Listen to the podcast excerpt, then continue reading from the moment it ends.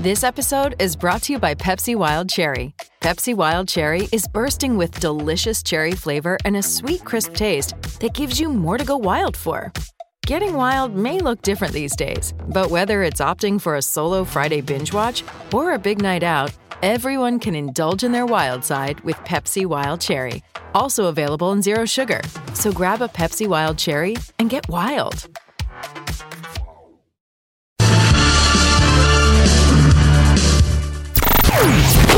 This is New York Game Day, presented by Bet365. Whatever the sport, whatever the moment, it's never ordinary at Bet365. Sloman's, low prices, zero sacrifices. For a hundred years, Sloman's has been a staple in home comfort. Call 1 866 Oil Deal. And by Nissan, you deserve a car that thrills you. And Nissan's got an exciting full line that'll put goosebumps on your goosebumps. Experience the thrill yourself. Shop your local Nissan store at Nissan.com today. Welcome back to New York Game Day here on 98.7 FM New York. I'm Amani Toomer, joined by Mike Tannenbaum. And Mike, uh, big week here for the Giants. Uh, I always say it takes about four weeks for you to get to really understand if you have a quarterback or not. Now we're getting into that area where people can really dig into Tommy Cutlets and see what he's really about. Uh, what do you think about Tommy as a as a general? Put your general manager's hat. What are you thinking about Tommy Cutlets? You know, if we were running the Giants or any team for that matter, Amani, we'd say like, look, we got 90 players in the off season. We got a lot of different boxes to check, and maybe he could be a real viable number two. You know, the way we talked earlier about, you know, Gardner Minshew, for example. So, um, he should be on the team next year. Um, I think that's sort of like the ba- baseline of where I'm at. How about yourself? I'm thinking. I'm thinking he could be. I think he should be the number two. But you know, as of right now, who? What's going to be four weeks from now? You just never know. But you know who we got here. We we got the Jordan Raanan report here, brought to you by Sansone Auto Mall. Ten top brands, over two thousand vehicles in one place. Sansone Auto Mall in Woodbridge, New Jersey. Um, Jordan what say you about the, the talk of the town, the talk of the NFL, really, the talk of the NFC, the NFC Player of the Week, yeah, and Tommy DeVito? Uh, what are you? What are they? What are they? What's the scuttlebutt going on about how impressive? Three hundred passer rating for three straight weeks, no interceptions. How, how does this story end? Like, what are what are people saying about Tommy in the building? Yeah, well, I think what we've seen is that they have confidence in him, right? They talk about his swag. They talk about a guy that they trust and they believe in. And you could see that, right? I mean, the results are what it is on the field. Uh, now, there's a long way to go. And I agree with Mike. I think right now where we stand is he's earned enough. Okay, you could at least be in the conversation or you know to be the backup next year, right? I mean, it's it, you still have to bring in another guy. You can't can't just go in with uh, Daniel Jones with two neck injuries and uh, you know coming off an ACL tear, and at the same time, um, stop right here, please. Sorry, thanks. Sorry, I'm getting out of an Uber, guys. Uh, uh, you can't go into the season with Daniel Jones and then Tommy DeVito if you still have questions about him, right? That is just a risky proposition. You're going to need to bring in somebody else and do something else at that position. But these next four weeks, I mean, there's just opportunity for him to, you know, take it to the next level. Let's see what happens. Right next, first of all, if the Giants win today, think about what the hype is going to be like next week when the New York Giants play a standalone game on Christmas against the Philadelphia Eagles. That would be an, if they win today, that would be an opportunity for Tommy DeVito, right? If you could finally get over the hump, beat the big bad Eagles, who demolished the Giants in the playoffs last year by like what 300. Mm-hmm. If he could slay that giant, and then you're sitting there, and you're at that point you're in the middle of the playoff hunt. We're going to talk about next level Tommy DeVito hype. So, two questions, Jordan. Number one, do you get dropped off at the Superdome or Cafe Du Monde? Uh, no, I, I went from the Cafe Du Monde to the Superdome. Like, come on, that's an amateur hour question right there. You're talking to a New Orleans guy here. Lived there for four years, so be careful. Um, you've covered this team for you've covered this team for a while. Objectively, have you ever seen Daniel Jones have a three week stretch and play as good as the way Tommy DeVito has? It's a fair question. Uh, you know, he's had, he had some good stretches last year that are probably comparable. Uh, You know, I think the Daniel Jones talk I think has gotten a little unfair. Like, you know, you're comparing Tommy DeVito this year to uh, Daniel Jones. The offensive line that Tommy DeVito is playing behind right now, four of the five guys essentially were not playing with Daniel Jones, like, for Daniel Jones this year, right? Two of them weren't even on the team with Justin Pugh and Tyre Phillips. They legitimately were not on the Giants roster. Uh, Andrew Thomas was injured, which of course is the most important one of all. So, you know, it, I, I do think that the, when people start comparing apples to apples, especially this year, it's not really fair to uh, to Daniel Jones. Uh, and at the, and at the same time, Daniel Jones, let's be honest, he's done a good job of beating up on the bad teams, which they did last year. That's kind of what Tommy DeVito's done here. Let's see what happens now as we move forward. You know, like when the, the Eagles are coming in next week, right? Uh, that, they have the Eagles two of the last two of the last three games. That's the ultimate test of okay, how how high Yeah. can the bar really go here? Yeah, Jor- Jordan, my question was different though. My question was over the course of his career No, I as a. Giant. Yeah, yeah, not not not not this year. I'm just saying, like No. I don't recall. No, I, I know, I get it. I, I just I couldn't think of it, but uh, Daniel Jones had some good. He obviously played really well last year. Uh, it earned him 160 million dollars. I think there's probably a three game stretch there that he had that he did play. You know, somewhere in the same range. But the fact that we're talking about the same range is that that that to me is the is the problem. There is like okay, they're in the same range. It's not like you can definitively say, oh, Daniel Jones was better in this, you know, six game stretch or this two season stretch. He, doesn't have that. that that's that's reality. So I, I, I totally get your point there. Yeah, Jordan. uh, And one thing I want to say is like, when when did this become fair? Like, when did everything become equal and fair? This is the media. This is you know perception and feeling and. And it, reality doesn't really play much involved in this. The fact of the matter is that Tommy DeVito, nobody cares about the offensive line. I mean, nobody even knows the fact that what you just said. But um, uh, and, and it's not fair. Of course, when you it's not when the Giants are when the Giants are taking into consideration what they want to do for next year in the future, you have to put that Yeah. into consideration. You can't you can't just ignore all the context to to everything around it. Like you know, he, the first three th- those those three wins are against te- are against losing teams. We have to be real about that. Which they should have been real about that last year, mm-hmm. is that they were beating up on bad teams too, and they made that mistake.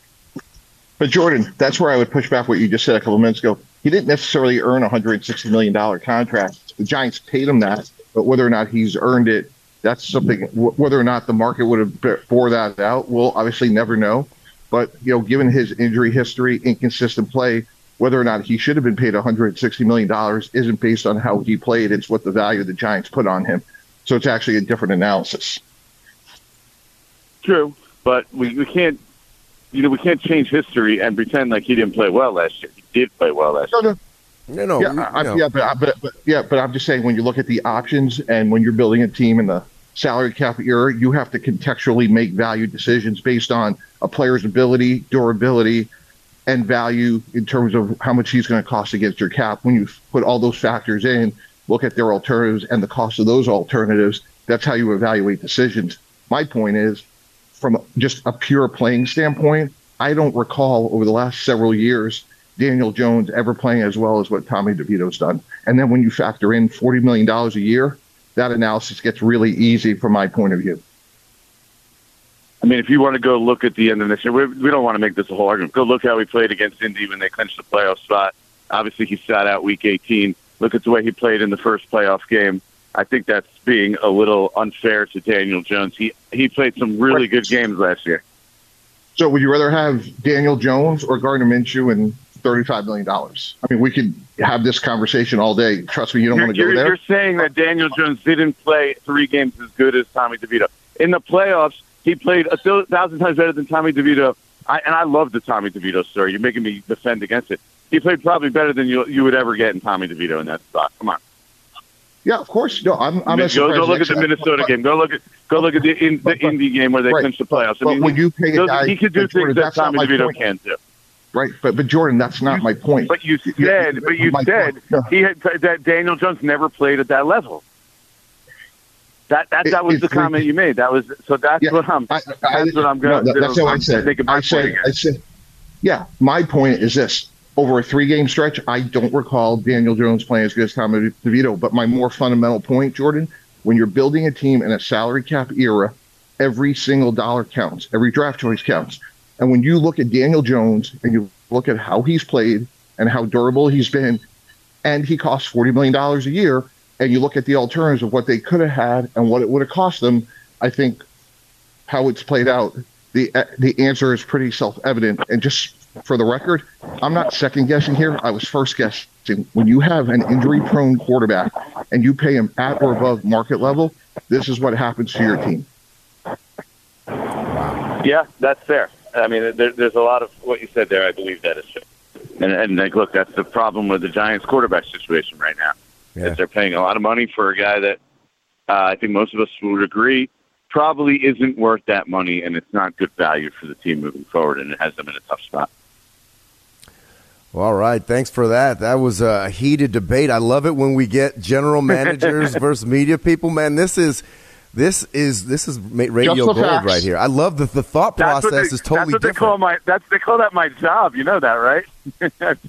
Yeah, no, but it's great though. I, I mean, I, I really, I felt like I got after after listening to you guys both go back and forth. I feel like I've learned a little bit about both sides. I've learned about how uh, the media people look at stuff, and I learned out how uh, general managers make decisions, and that's one of the things that everybody wants to think that you know they're because they're good at fantasy they could be a general manager. No, no, there's a lot more that goes involved in it.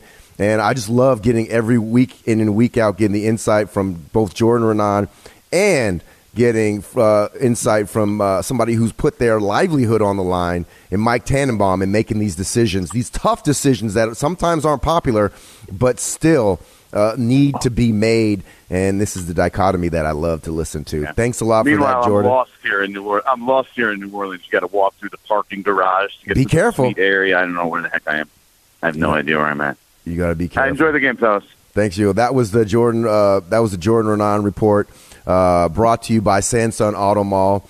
Uh, if you're in the market for a new vehicle, call Sansone Auto Mall at 1 800 Sanson. Mention Bart Scott and uh, benefit from an ex- exclusive employee pricing.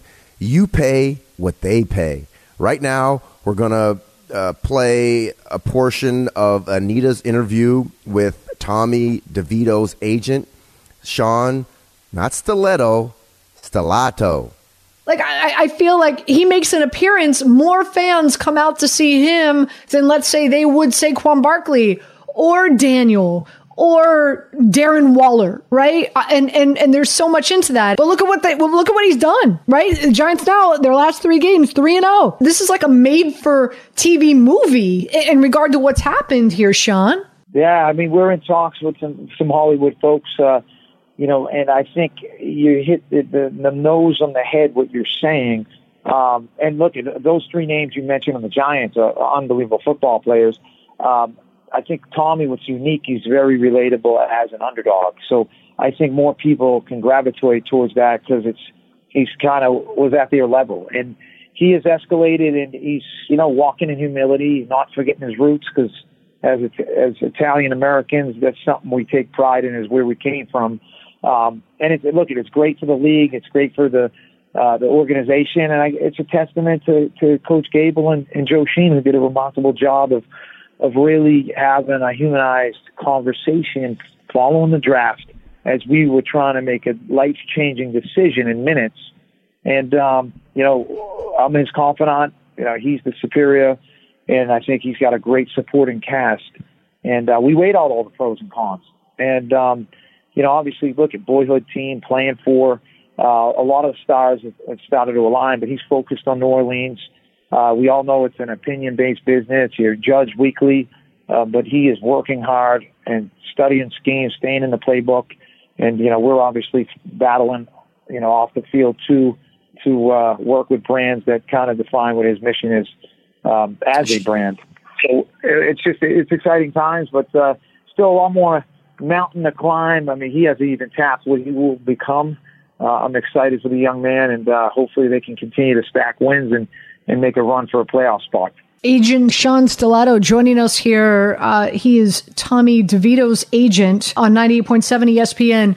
Uh, you know, curious to get your thoughts on this, right? Because uh, we're we're seeing Tommy have a, a, lot of success here. Now Giants fans are like, oh, you know, is he better than Daniel Jones? Uh, should we keep him over Tyrod Taylor next year? But then we're seeing what's going on in in, in San Francisco, where Mister Irrelevant right? Like I, I know Tommy was an un, you know, undrafted free agent, but now you got even Mr. Irrelevant, who Brock Purdy could have been an undrafted free agent, come in and have the success, and now he's favored to win the MVP this season. Give me a percentage of guys that you think in the NFL that you feel are better than where they were drafted, but just were not blessed with an opportunity like this for Tommy and for Brock Purdy to shine in the NFL because again, you're an agent. A lot of times uh, it needs to be the perfect storm. Yeah, and it's hard to gauge an exact percentage. What I would tell you this is the the biggest part of in my job is uh, you know as an agent is to project value. Um, look at the traits. Uh, what's the upside? I mean, Tommy has won big, and he. This is not new to me. Like if he didn't hit speed bumps along the way, we're we're not going to point fingers at, at Syracuse on coaches or schemes or injuries. Um, the fact of the matter is, a lot goes into guys that play at Power Five schools. Maybe they tap out a little soon, but then again, look at just in, you see kids in their adolescence how they really develop and evolve and come out of nowhere. And I'm not saying Tommy's coming out of nowhere. Tommy's been the same guy. It's just he's given the opportunity. He's driven. He's got a boulder of cutlets on his shoulder, and he's ready for anything that comes his way because he's been groomed that way, playing in, you know, even high school with Don Bosco and going where he went to college, and his ability to comprehend playbooks, his ability to process all of the great traits you need as a quarterback but then again, you've got to have that confidence and you got to be able to take over a huddle and they got to be able to drink that Kool-Aid and say, hey, this is our guy. We're going to ride or die with him. We believe in him. And, and then you got a fan base, the same thing. So Brock has done a remarkable job. I mean, I obviously was at my, my client, EJ Perry, quarterback, was the MVP of the East West Shrine game who went against Brock. And, um, you know, Brock, it, it doesn't surprise me. He's a Christian got high values. You know, Tommy, very, them two are very similar in my eyes. Um, you know, obviously, look at you, two when you have rosters that uh, weapons maybe that uh, might be performing a little bit better. I mean, obviously, I don't have to tell you about McCaffrey and Kittle, so maybe they've got they've got some balls on that team and a great organization. Uh, but I think Tommy's, you know, he's getting the best out of his teammates, and he's getting the opportunity, and he's he's making the most out of it. And that's all you can do as a player in this league you can't control a lot of the other politics or playtime. That you, when you get your shot, you know Eminem says it best. You got to seize the moment. Well, uh, Sean, we, we so appreciate your time. Thank you for spending it with us. And, and again, congratulations on your induction. Thank you so much, guys. All the best. You got it. Tommy, Tommy DeVito's agent joining us here on 98.7 ESPN. A little look behind the curtain of Tommy Cutlet, right here on 98.7 ESPN. Hey, it's Kaley Cuoco for Priceline. Ready to go to your happy place for a happy price? Well, why didn't you say so? Just download the Priceline app right now and save up to 60% on hotels. So, whether it's Cousin Kevin's Kazoo concert in Kansas City, go Kevin, or Becky's Bachelorette Bash in Bermuda, you never have to miss a trip ever again. So, download the Priceline app today. Your savings are waiting. Go to your happy place for a happy price. Go to your happy price, Priceline. Now, back to New York Game Day with Amani Toomer, Mike Tannenbaum, and Anita Marks. It is New York Game Day here on 98.7 ESPN around the league, brought to you by Tullamore Dew Irish Whiskey. And to bring you up to speed, some news and notes. CJ Stroud out because of a concussion. The Texans, they're going to roll with Case Keenum over Davis Mills. Case Keenum expected to get the start today for the Texans. Nico Collins is out, as well as Tank Dell. He's been out for a few weeks. Uh, big day in store, I think, for Noah Brown as well as Dalton Schultz. Uh, who is back in action at tight end for the Texans. Geno Smith, Monday Night Football against the Eagles, dealing with a groin issue. Big question mark there. Keep that in mind. Um, also, uh, Chris Watson expected out for the Green Bay Packers. Guys, reports right now Chris Olave prior to today, game time decision reports are he is not, I report, not going to play against the Giants. As for Tyreek Hill, the Dolphins have said they're going to allow him to make a decision whether or not he's going to play. Uh, interesting. Uh, if it was up to his wife, he absolutely would play. Uh, she's not having any of that nonsense. Uh, but we'll see what happens with Tyreek Hill. Again, as we know, Darren Waller and Taysom Hill back in action for both the Giants and the Saints. Pacheco out for Kansas City. Uh, Stevenson out for the Patriots. And A.J. Dillon is out for the Green Bay Packers. So we should get a heavy dose of Aaron Jones today for the Green Bay Packers. Again, around the league, brought to you by Tullamore Dew Irish Whiskey, the original triple blended, triple distilled, triple cask matured Irish whiskey. Make sure to grab a Tullamore Dew during today's action. And remember, when it's game time, it is Tully time. Uh, gentlemen, uh, two excellent games on the slate today. Let's start first and foremost with the Cowboys uh, in Buffalo, going up against the Buffalo Bills. Uh, Mike, let's start with you. This Cowboys team, not the same on the road as they are at home. The Bills are favored by two. I like the Bills here. What say you? Um, if it doesn't rain, which I think it's going to, I said the other day that the Dallas Cowboys won't punt. So the Buffalo Bills, when they don't pressure, allow opponents to complete 76.5% of their passes. And Dak Prescott is going to throw for over 400 yards, 82% completion. And I don't think Dallas will punt at all today. The only, and last week I predicted Buffalo to beat Kansas City. I don't get them all right, but I didn't even think the game would be that close because Kansas City's offensive line is really struggling. Their two tackles, Jamar Taylor and Donovan Smith, already have 25 penalties. Dallas has a great offensive line, and I don't think the Bills can hold up on the back end if they can't get home.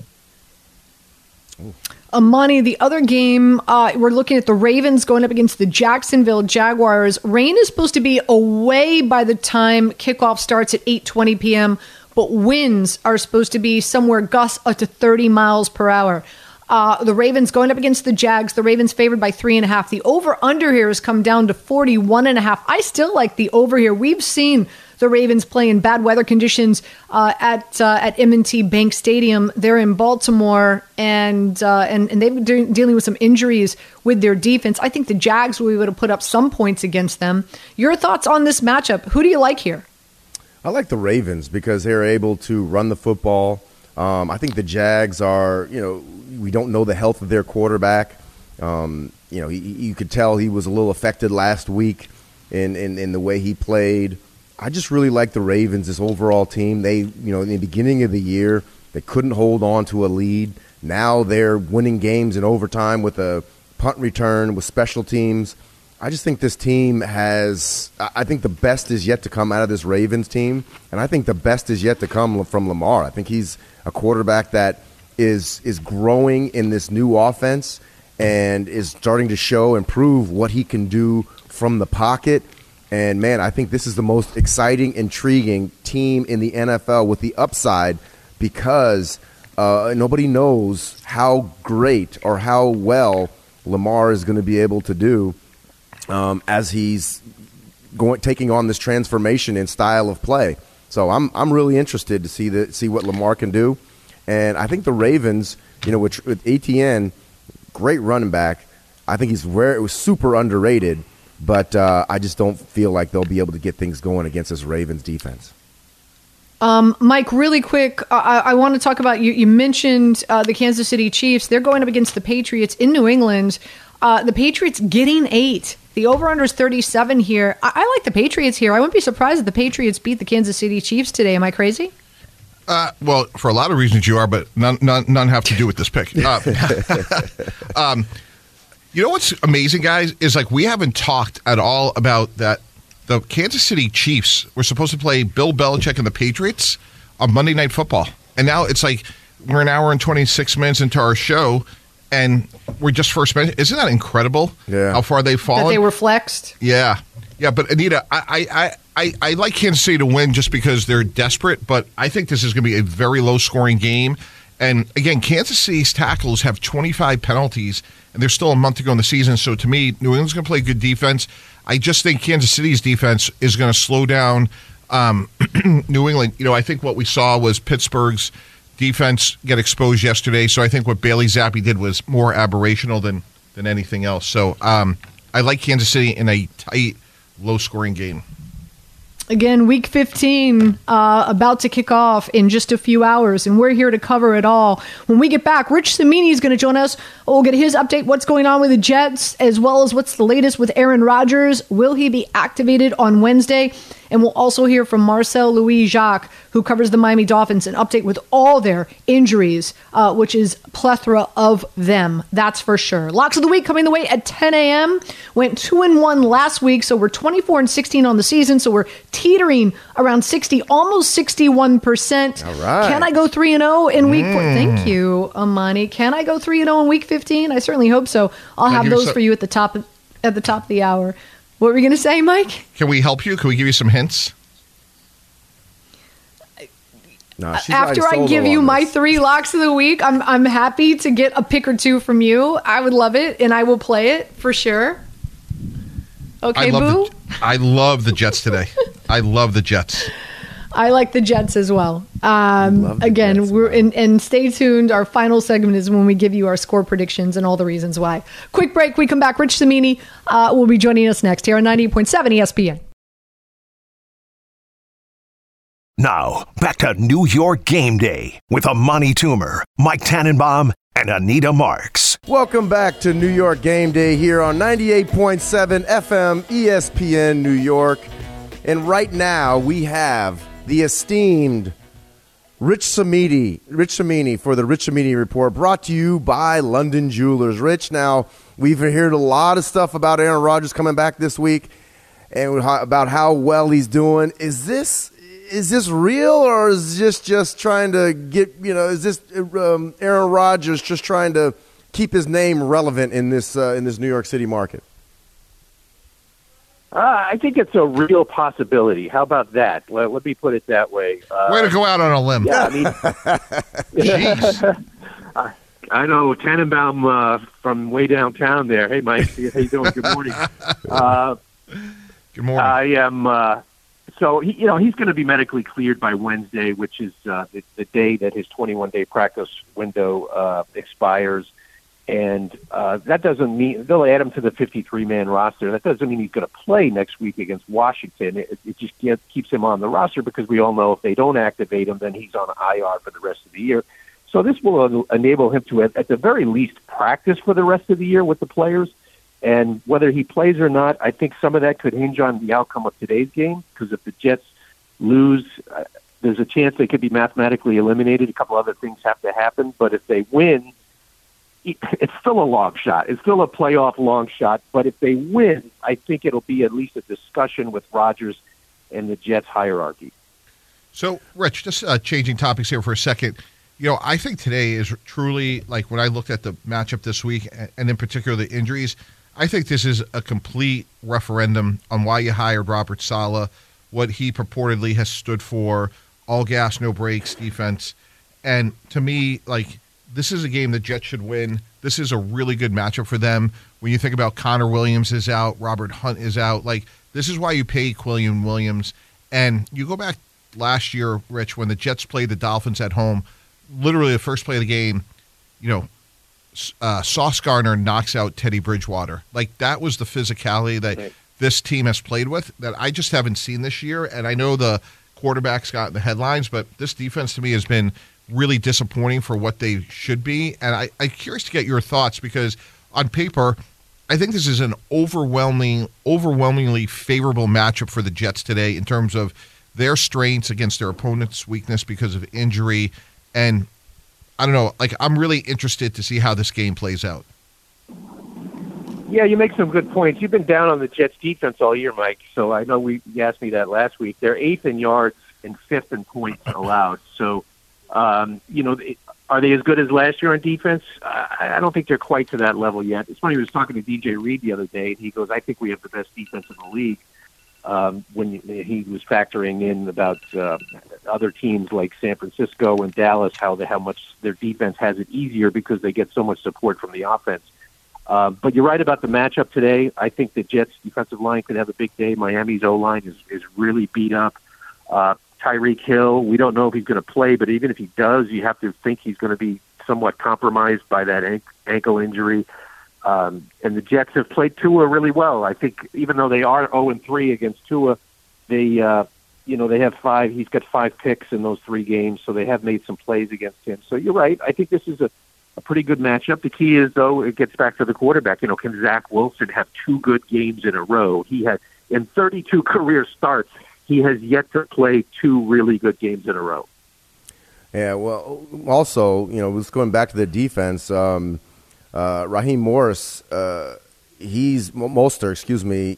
You know, he's averaging 144.5 yards per game, uh, leading the leading um, leading the league.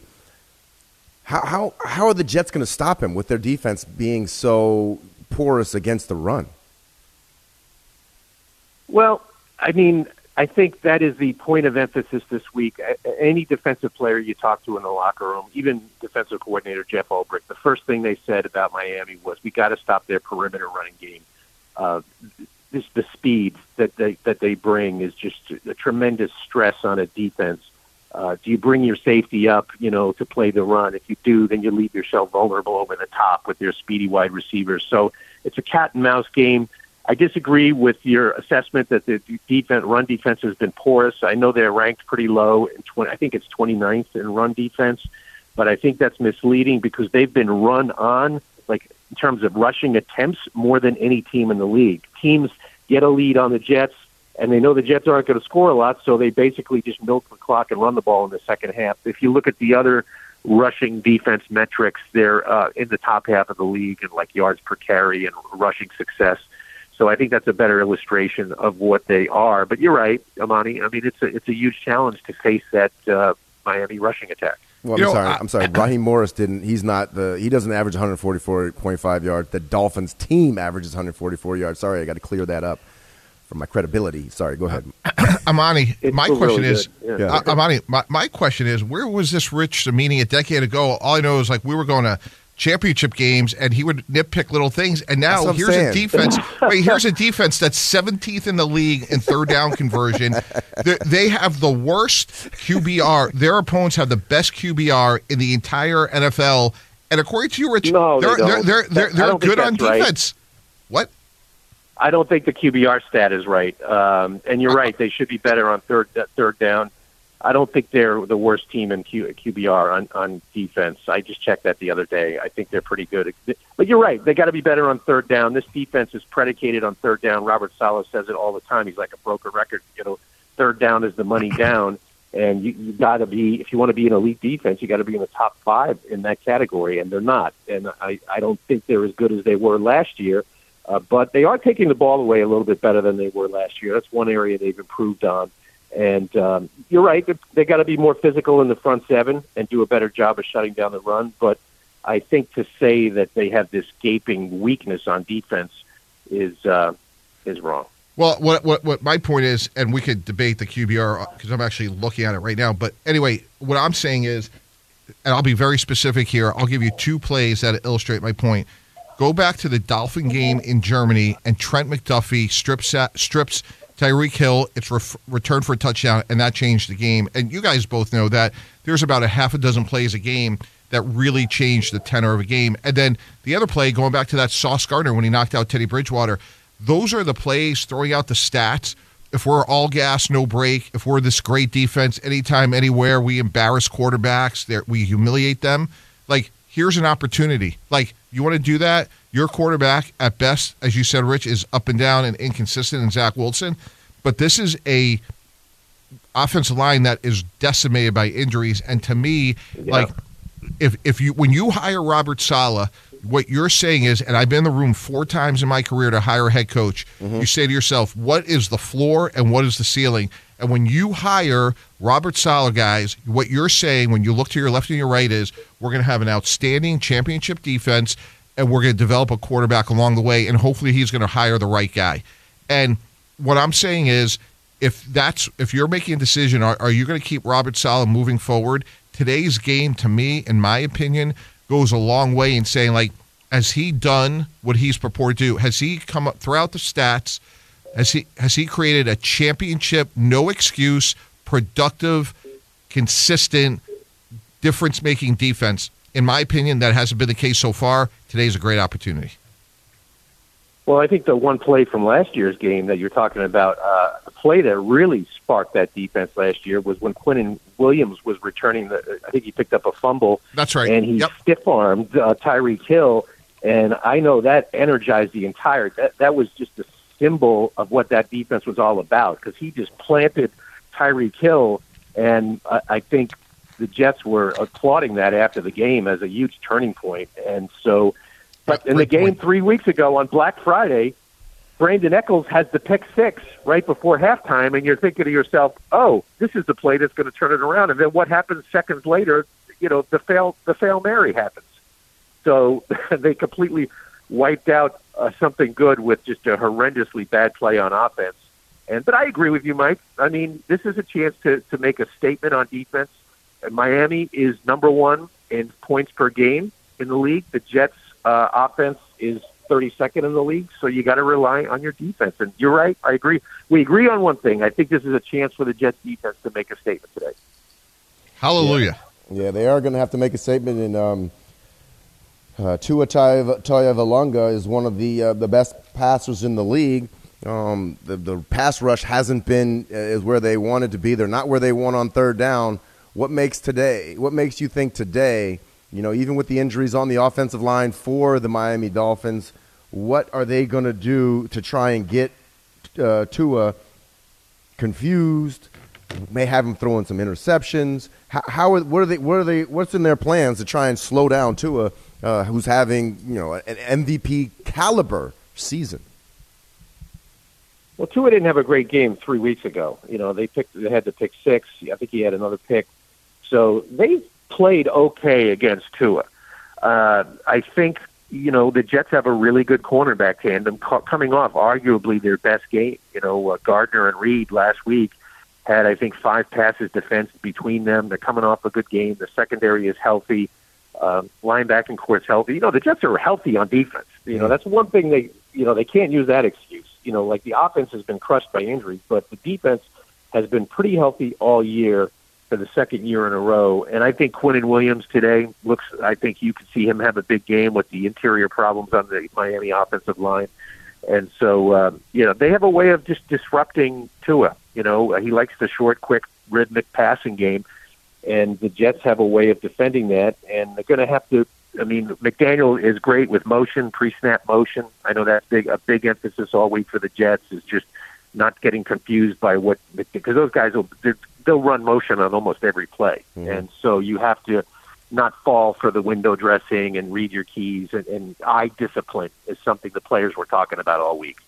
So, Rich, you, you've been around the team a long time. Um, if you were Joe Douglas or Robert Saleh, how would you handle Aaron Rodgers? I would not play him this year, uh, even if they win today. There, it's the chances of making the playoffs are still going to be like in the single digit percentile. So I would not play him. Um, it, the the risk it far outweighs the reward. I I, don't, I wouldn't play him this week against Washington for sure. If they win, you know, if they win today and they win Sunday against Washington, you know, you got a quick turnaround against Cleveland. Um, you know, maybe at that point, if everything breaks right and they have a realistic chance at the playoffs. Uh, but Mike, I mean, what would you do? I mean, you you I know you've never been in this situation because we're, no, we're kind of in uncharted territory Yeah, here. yeah. No, I've been on the record. Like this is a no-brainer. There's no chance. I, and I look him in the eye and say, "Hey, here's what we can do. Let's call up Howard Katz. He's the scheduling czar of uh, you know the NFL, and let's beg Howard to have opening day Monday Night Football at home against Buffalo. America loves nothing more than a comeback, and let's mm-hmm. put all our efforts and energy into next opening day. What you've done is incredible. Set incredible standard for our organization. But as the GM, in good conscience, there's no way I'm hitting send and making you eligible for this year. I am protecting you from yourself, and the only way you're going to be eligible is you come over the top of this desk and hit send because I'm not doing it. yeah, I agree with you. I agree with you 100. percent It's just it just doesn't it just doesn't add up. I mean, what it just doesn't make sense. I mean, what if people think, well, what if he ruptures his Achilles again? Well, forget about that. he's not going to be able to escape pressure the way he normally would. What happens if he gets hit in the shoulder and he needs shoulder surgery? I mean, Yeah. it's not just the Achilles; it's other injuries. I've watched him in practice, Mike. He looks tremendous in practice. Like you, the other day, he actually picked off a pass. He was he stepped in for a rep on the scout team defense. He actually made a leaping interception. Players were like couldn't believe what they saw. But we have not seen him escape pressure from a pass rusher, which is uh, I don't know if he can protect himself. Uh, can he go under center? Would he have to play exclusively uh, shotgun? We don't know these things, and I would just not take the. Could you imagine that something happens and it compromises the first half of the 24 season? Yeah, it's, no, it's crazy to think of it. Yeah, Rich, you know, we were talking about it earlier on the show, and candidly, I'm surprised it's disappointing you, you didn't VPN in to listen to it from Miami, but we'll give you that break. we we actually talked a lot about that. Like all the great quarterbacks, like they leave the sport not because of their arm, because of their feet, and the difference between like getting rid of the ball and protecting yourself. I completely agree. Is like a half a second, and you know he has to know deep down whether or not he. One of the things about you know Aaron's not a big guy, but he has great quick twitch, and he, he has short area quickness, and he's been able to play at a high level for a long time. And that's the part that I would be really worried about is is he just off just that half a second? And in the NFL, that can be hugely consequential to his health. And I totally agree, Rich. It may not even be for the next half of the season, uh, but just you don't want him to have another injury at 40 years old. I just I don't see the upside Yeah. in having him play. And we didn't even mention the Jets' offensive line and, and you know how how inconsistent they've been. Zach Wilson took some big hits last week, and to his credit, I mean he's a tough kid. I mean, say what you want about his performance, he does take hits and he bounces right back up. And uh, you know he's a 24 year old kid who can bounce right back up. I mean, can that happen for a 40 year old guy? And let's be honest, Rodgers wasn't moving that great when we saw him in the preseason and even against Buffalo on opening night. You know, on those few plays he played, he wasn't moving like the old Rodgers. Uh, so I, yeah, I mean, what can you say? I mean, I think they'll discuss it this week. I still think it's unlikely that he'll play, but the Jets. The, the prudent decision is to just say, "Thanks, Aaron. We we love you. You've done an incredible comeback, but we're going to start over next year." Uh, thank you. That's uh, Rich. That, thanks, Rich Cimini, for your insight. You're welcome, guys. Have a good one. All right. Well, that's the Rich Cimini report brought to you by the engagement experts at London London Jewelers. Visit them at any of their seven locations, including Short Hills, or shop online at londonjewelers.com. Now we're going to throw it over to Anita, who spoke with the uh, Dolphins reporter for ESPN, Marcel Louis Jacques. Amani, thank you so much. Really do appreciate it. Uh, I had an opportunity to catch up with Marcel Louis Jacques earlier this week to talk about the Miami Dolphins as they get ready to take on the Jets. And of course, my first question to him was all these injuries. What can we expect from the Miami Dolphins this week?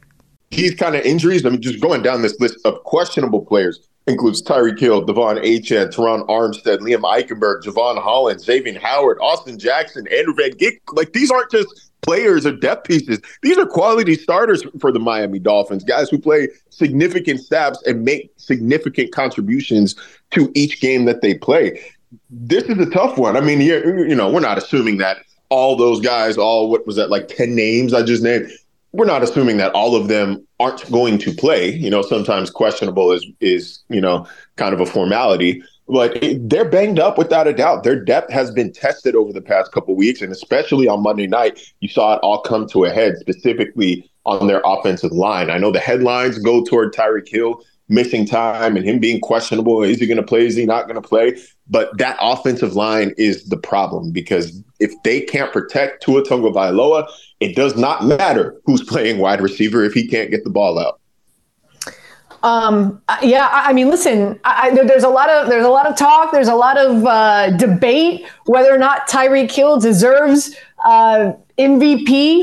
Boy, you you saw this Miami Dolphins team struggle when he went out with an ankle injury. So uh, you know, gi- gives a lot of credit to that argument, does it not? Yeah, I actually I wrote that uh, Monday night that it was a it was a tough day for any crowd that believed Tua was more of a MVP candidate than Tyreek Hill. And and I think the problem is, you know, when you when you're arguing one over the other, like people tend to take it as disrespect, right? Like, don't disrespect Tua. Like, give him credit where it's due. I'm absolutely giving Tua credit where it's due. He's getting the ball out faster than any quarterback in the NFL. He's accurate. He's seeing these windows open with anticipation. Like he's been, for the most part, you know, he he struggled with his his uh, ball security over the past month or so, but you know, for the most part, he doesn't put it in harm's way. Like he is playing a good. He's having a good year he's having a Pro Bowl caliber year, right? Tyreek Hill is having a historic year. That warrants MVP right there because this offense, it's unfortunately about two things, neither of which are Tua Tagovailoa. It's about Tyreek Hill and the threat of Tyreek Hill. When he is on the field, whether he gets the ball or not, all 11 people on the defensive side of the ball have to be aware of where he is because if you lose him for a second, he's gone he's he's really unbelievable. And by the way, I love what he when he got his when he hurt his ankle. He texted what his wife or his fiance and said, "Oh man, this really hurts." She said, "Just you know, wrap it up, get back out there. What are you doing? What are you doing?" I, I I love that story that he shared. So so what's your gut telling you? You know, I mean, do you, do you think this Jets defense is going to see Tyreek Hill uh, on Sunday? I think they do. I think he does play. Uh, obviously, didn't practice during the week. That's you would have liked to, you know, if you're a Dolphins fan, you, you would like to have seen him get at least a limited session in today. Uh, but three straight DNPs is usually a, you know, it's usually not a formula for success. But this is one of the most durable athletes the NFL has to offer. He has not missed a game since he's been in Miami. Uh, you know, I, I'm at the point where until I see the inactive list come out and Tyreek Hill is on it, I am going to believe that Tyreek Hill is going to play. So uh, you know, he, you know, shoot up with whatever uh, what what what is it called? Toradol, Toradol, whatever numbing medication you need for that ankle. Fired it away because this is a it's a critical spot for the Dolphins, and maybe they can beat the Jets without Tyreek Hill. I'm sure they could beat the Jets without Tyreek Hill. Their chances are a lot better if Hill is playing, though. Let's not get it twisted. Um, uh, Marcel, let, us talk about the offensive line. It, you know, based uh, again, the, the injuries that this team is is looking at right now, this very well could be a preseason game offensive line going up against, as we know, a very good Jets defense. Uh, how, how, concerning is that? It's it is for sure a concern. Um, you know, you, you, you saw what. Uh, you saw what the Tennessee Titans were able to do to to pressured him on 40% of his dropbacks, sacked him five times. Uh, you know, there were there were times where he he looked a little disheveled, and that's not usually that's not to his mo this season. He's been totally in control. He's been you know pretty uh, deliberate in his movement, deliberate in his decision making, and they took that away from him. They took that level of comfort away from him uh, Monday night. And you know what this league is? It's copycat league. So if it, if your next opponent sees what your last opponent was able to do, you better believe that they're going to try to do something pretty similar. Not to mention with those corners with Sauce and DJ Reed on the outside, like it, it makes it really hard. You know, it makes those windows incredibly small. And you know, Tua had Tua struggled with his ball security the last time he faced the Jets, and Miami's defense bailed him out a couple times it's it's going to be kind of tough to do that this time around. So, uh, you know, if, if, that offensive line is not healthy, you know, all bets are off. You gotta you have to rely on that run game if you're Miami, but no De'Von Achane means a heavy workload for Raheem Mostert. He can handle it, sure, but I think you'd rather have Achane on the field as well. Uh, so, Marcel, uh, listen, every game moving forward, I feel is is going to be really, really important for this Dolphins team because the Buffalo Bills, it seems like they have turned the corner. They're playing with a lot of confidence. They're going up against the uh, Dallas Cowboys this week, and I do believe they win uh, up there in Orchard Park. Jets, Cowboys at the Ravens, home against the Bills, three home games, but some tough opponents. How confident is this team in regard to Mike McDaniels and, and, and how he's uh, he's uh, he's really rallying these troops right now to bring it home and win this division this this this season? Well, let me say for right off the bat, Anita if Buffalo beats Dallas this weekend, I'm going to go ahead and give them the division. I'm going to go ahead and give them the division. That is the game because this is the week that Miami has to make up that game that they dropped this past week. They have to. You have to beat the Jets, and you're relying on the Cowboys to take care of business against, like you said, a very resurgent Buffalo Bills team. then if that happens, the magic number is just one. One more win for Miami, one more loss for Buffalo, and the Miami Dolphins are division champs for the first time since 2008. So if Buffalo is able to take care of business against Dallas this weekend, oh man, buckle up because this is about to be one hell of a finish to the regular season. But the Dolphins themselves, they're they're confident. They're confident. Um, one of Mike McDaniel's really really core philosophies with his team is to you know is that adversity is opportunity. It's one of the first things you see when you walk into the Dolphins locker room in their facility up in Miami Gardens. They love opportunities to respond in adverse situations, and this is a pretty adverse situation. If you go back to back December's, you know, blowing a division lead, blowing a, a shot at even the number one seed in the conference, um, you know, people are going to start to whisper, some people are going to be upset, and you're going to have to question whether or not this is a team capable of finishing. And you know, that's just that's a, a nuanced, I think, a reasonable reaction if they blow this division race. If they blow, I don't care about the number one seed. You know, that's the one seed is the one seed. If you blow two straight AFC East leads going into December, yeah, people will have to rightfully question whether or not you're capable of finishing. All right, I want to thank, of course, Marcel Louis Jacques as well as Rich Cimini. Quick break. We come back. We'll kick off hour number three of New York Game Day. Locks of the week went two and one last week. Can I do three and oh this week? Hopefully so. We'll be right back. New York Game Day here on 98.7 ESPN.